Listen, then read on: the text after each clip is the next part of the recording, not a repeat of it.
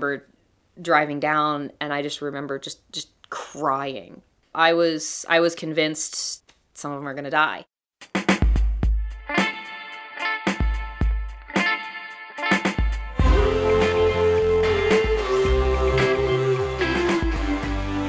From Wyoming Public Media, this is Human Nature real stories where humans and our habitat meet. I'm Caroline Ballard. Welcome to our fourth season. If you're a longtime listener, welcome back. And if you're just discovering the show, we're happy to have you. As the nights get longer, you can help us with our upcoming Halloween episode. Have you had something spooky or supernatural happen to you? Share your story with us at humannaturepodcast.org. This time, we'll hear about a group of people who fight for what they believe in every day. But when chaos strikes, their dedication is pushed to the limit. And what they believe in is wolves. These are captive bred wolves and wolf dogs. You can hear one of these wolf dogs sort of bark howling.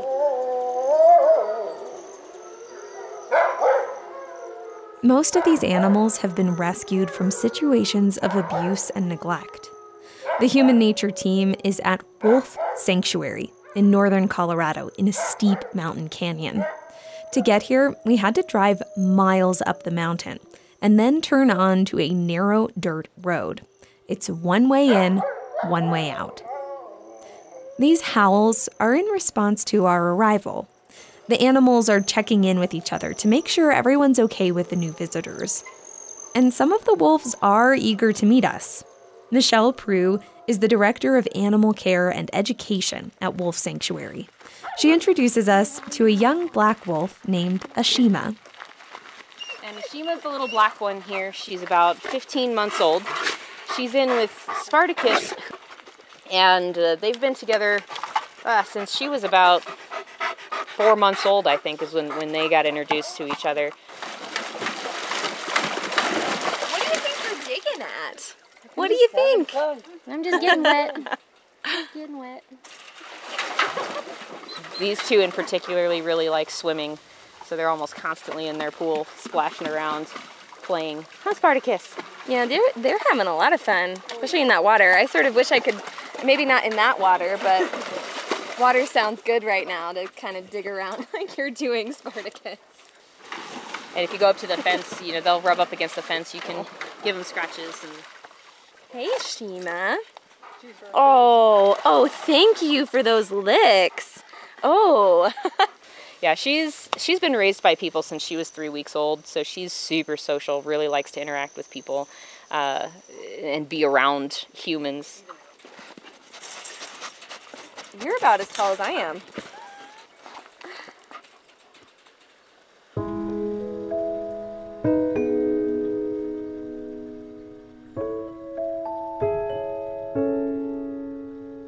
Ashima and Spartacus are sweet, but wolf dogs don't make good pets.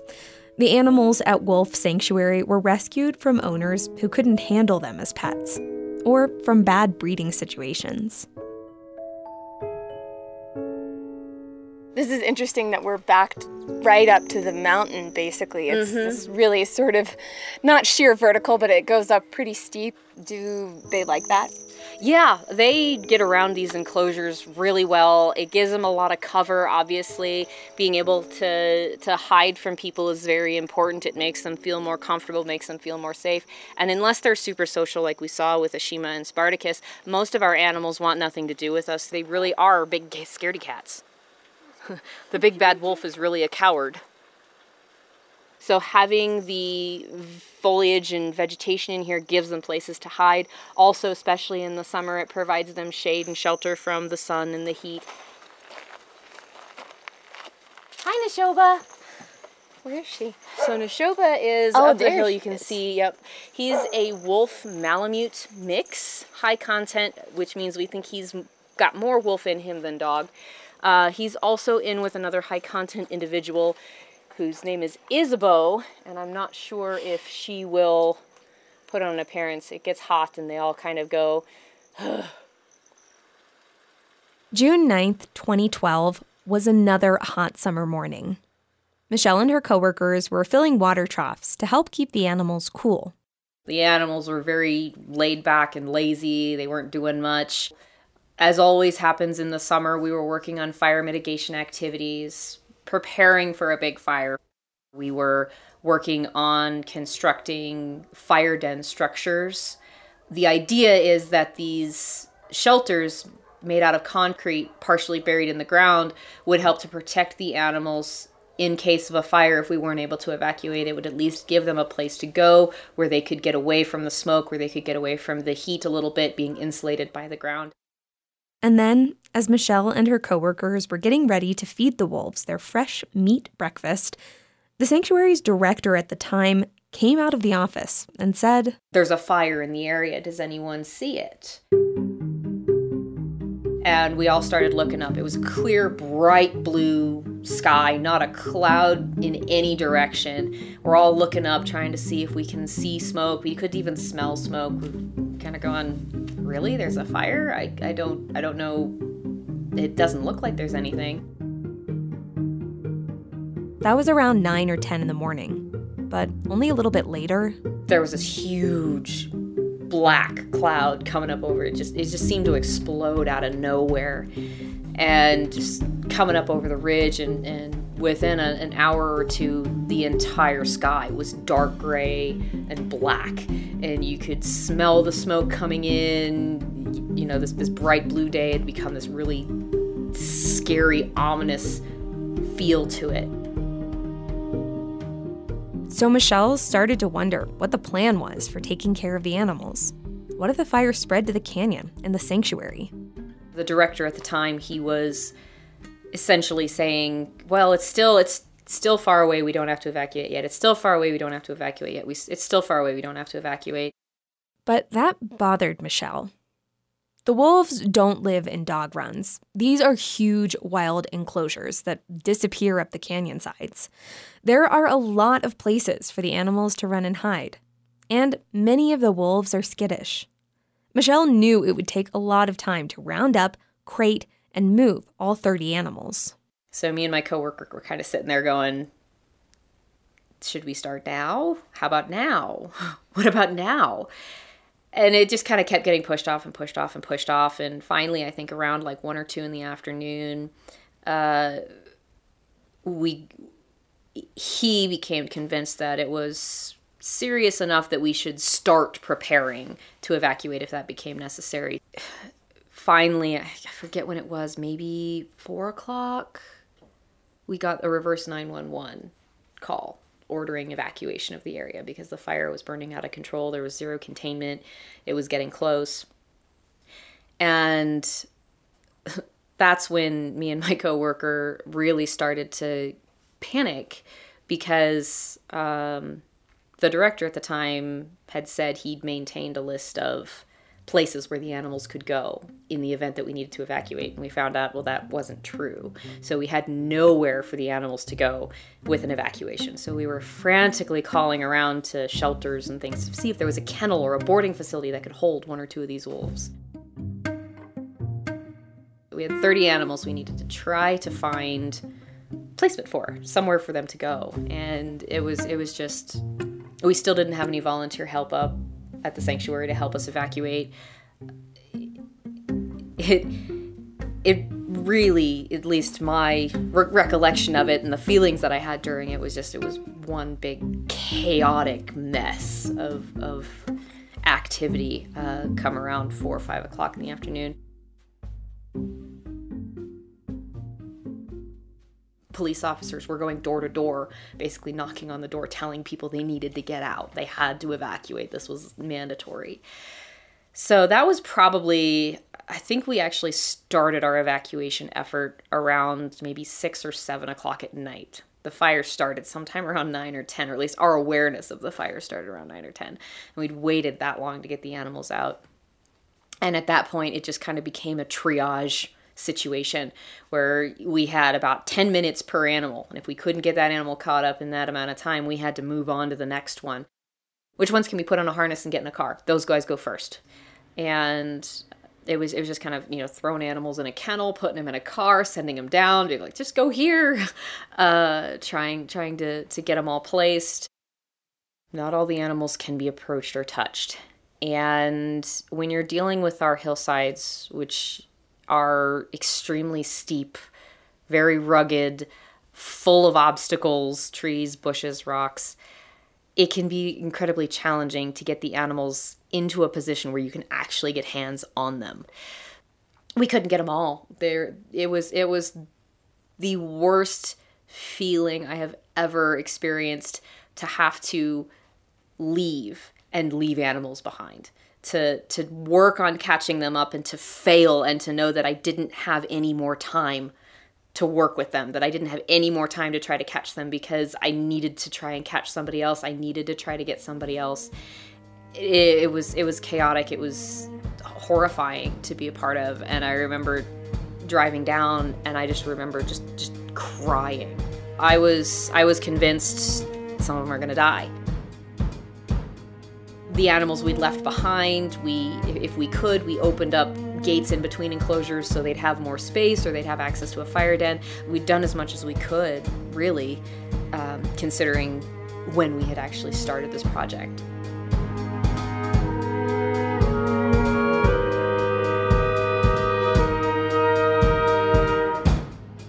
That first day, only 11 of the animals were taken to safety.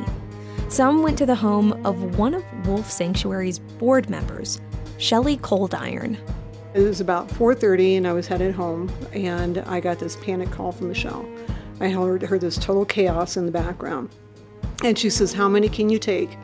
And I said, "Well, I'm on my way home. I'll grab my neighbors and we'll put toppers on my enclosures."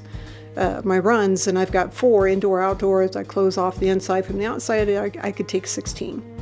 So I got home, grabbed my neighbors, and we started working on it right away. I was terrified because as I got closer and closer, driving down the highway, the smoke was so intense. That's volunteer Susan Wydell. You know, when I started from Laramie, Wyoming, there wasn't any smoke, and as I got closer, and it's about an hour's drive, the smoke was intense. And so when I got to the rendezvous site, the smoke was so bad. It seemed like it was dusk, but it wasn't. And it was unbelievably hot. And so we didn't know how many animals were coming. It was a scene for me of what seemed like near chaos. I was very frightened for the animals, and I knew that all the animals were not coming down, and I was terrified for the ones that were left behind. That first night, Michelle took two wolves home with her.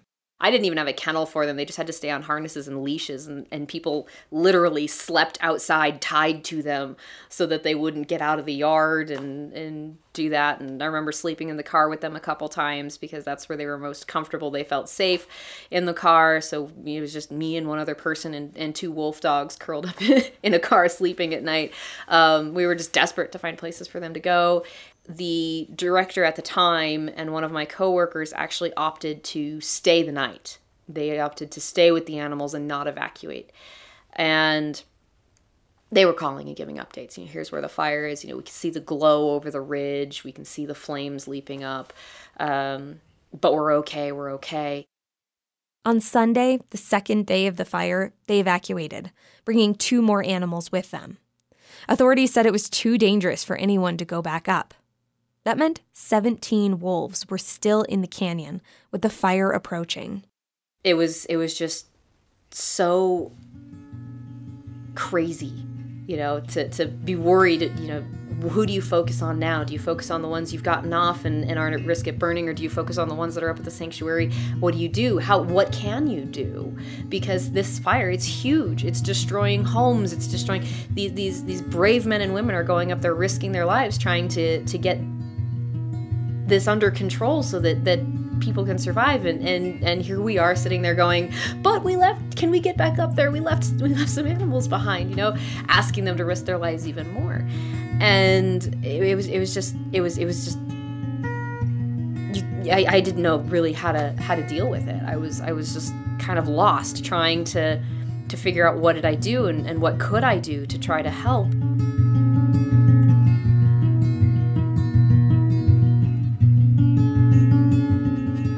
Meanwhile, Shelley was focused on the wolves in her care. Volunteers built more kennels at her house with donated materials. And pretty much at that point, Wolf became part of my home. And uh, my dogs, they were like, what is going on here? so, yeah, it was just total chaos. And um, I had just finished remodeling my home, and it turned into this constant traffic of 20 volunteers 24 7 for almost a month through my house to try to take care of the animals. And Susan had taken two wolves back to her house. Muck, who was about 18 years old at the time and totally blind, was an animal who needed a place to go. He was quite frail.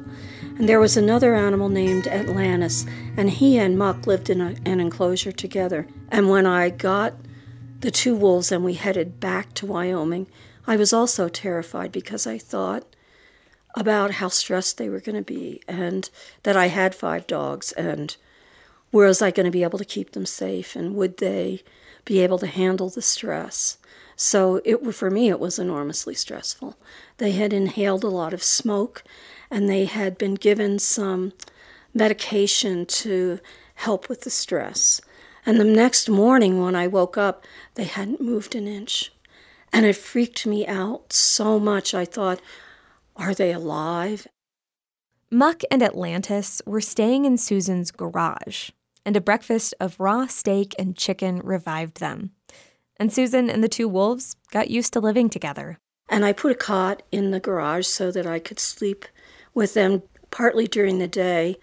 And they settled into a routine. Muck, who was, he's a little black wolf who was blind, he would stay in the garage, but Atlantis had what I would call almost a renaissance. I would just put a slip lead around his neck, and he would walk out of the garage with me, and we would take a walk around my yard. I have a lot of flowers and rose bushes, and he would literally smell the roses. We would walk early in the morning and then late in the in the evening when it was dusk uh, and the heat was gone. And in Wyoming there's a breeze that comes and he just loved that breeze. And he would lay in the grass smell the roses and just enjoy life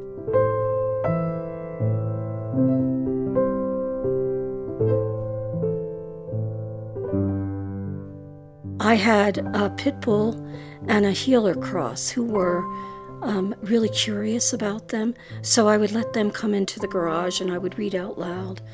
I had a cookbook of desserts for dogs. So I started reading them recipes for doggy carrot cake, for peanut butter treats. My dog Cheeto, my heeler, his birthday was coming up, and I thought, let's go through this Cheeto and indicate to me what recipe you want me to make for your birthday. And it was unanimous. They all wanted the carrot cake. Like the other animals at Wolf Sanctuary, Muck and Atlantis were rescued from traumatic circumstances. They both came from a very um, uh, difficult breeding situation in Wisconsin where the breeder passed away and no one knew it, and the animals were left chained without food and water. So we rescued 18 animals from that breeding facility, and these were two of those. What does it mean to you to be friends with a wolf as opposed to other animals? Um, it is quite different. With dogs, they're people pleasers. Wolves are not people pleasers. They are quite the opposite. And so um, they tend to be quite shy and if they trust you, it is an enormous leap for them. And that was an amazing feeling that I had somehow been able to bridge that gap, and they had bridged a gap with me. So it was a quite extraordinary time. It was, I looked at it as time out of time, something that would most likely never happen again. And I prayed that it would never happen again because the fire was so frightening. For five days, Michelle waited for news about the 17 wolves still trapped at the sanctuary. From below, it looked like the whole mountain was on fire. On the fifth day, emergency crews briefly allowed staff back into the sanctuary. They could finally move the rest of the animals. Michelle was relieved. During the fire, emergency crews had made sure the animals left behind had enough water, and they had been able to stay cool in their fire dens. We got extremely lucky that not a single one of them had any burns. There was there was no burn marks. There was no uh, issues with smoke inhalation. Um, they all stayed stayed safe. That was that was just amazing that they could do that, considering how close the fire got. The sanctuary's 30 wolves were housed at several different locations while the fire burned. At Susan's house, Muck rested and listened to Susan read, and Atlantis smelled the roses in her garden.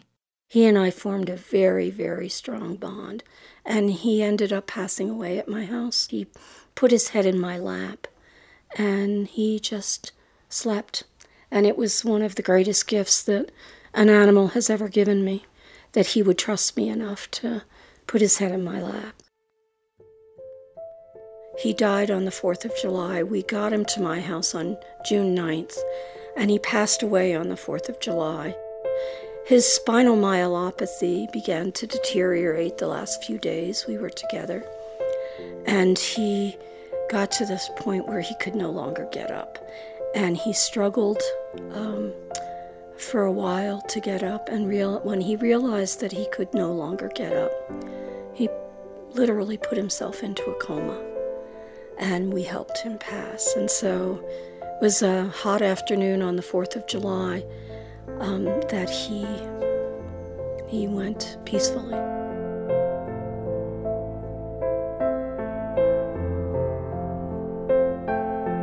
And Muck stayed with me for about another week and a half before he could come back to the sanctuary. We had already picked out the recipe for Cheeto's birthday, so by then I was reading them a novel. And they seemed interested, but um, they didn't get to hear the end because I was able to bring Muck back to the sanctuary um, before we got to the end of that novel.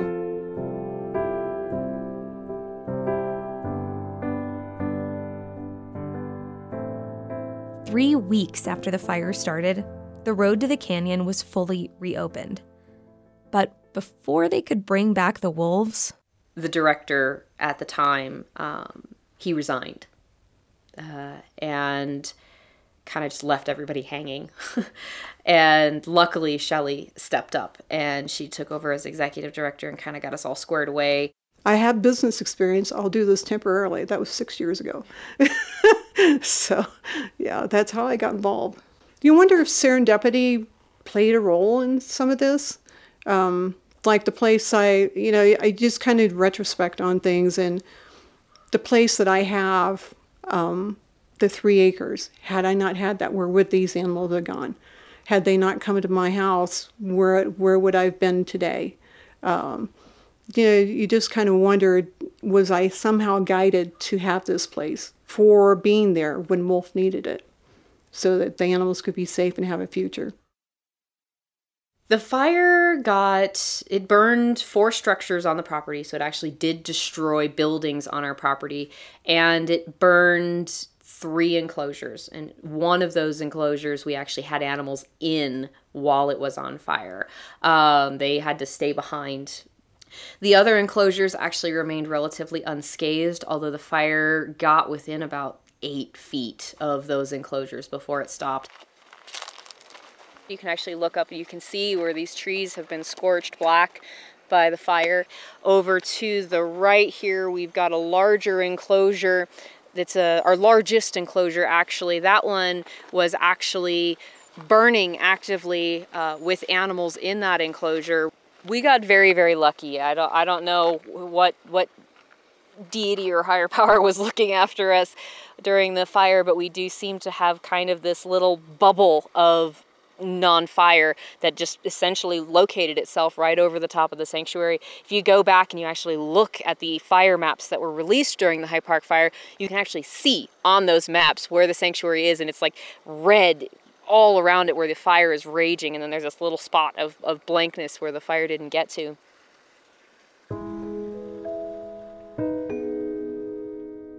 What was it like reintroducing them to the enclosures here after the fire? It was awesome. Um, to to let them go back into the enclosures, to get them see them have more space, to be able to see them interact with their environment again.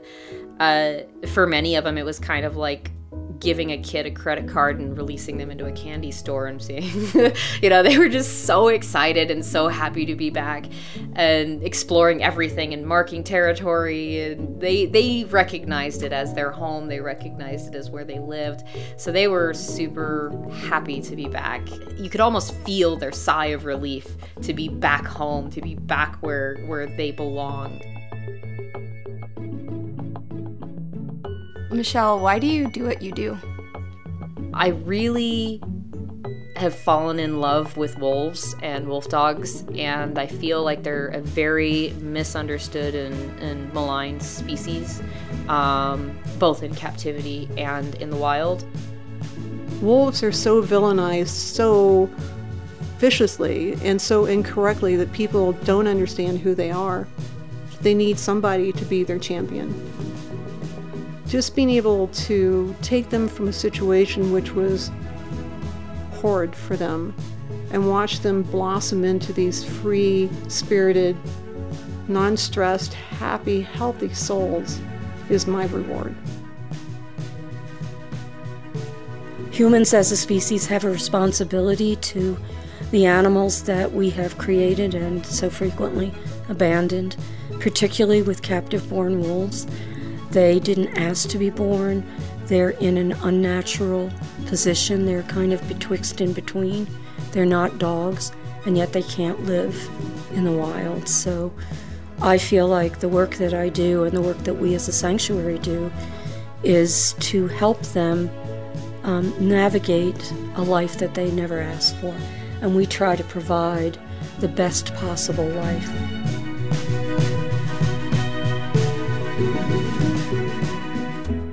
What we've learned by those who are still with us is resiliency. These guys are survivors, and they've adapted to you know the changes in their lives. So, you, if you need an attitude adjustment, just look at these guys. You know, life life's good. Life's good.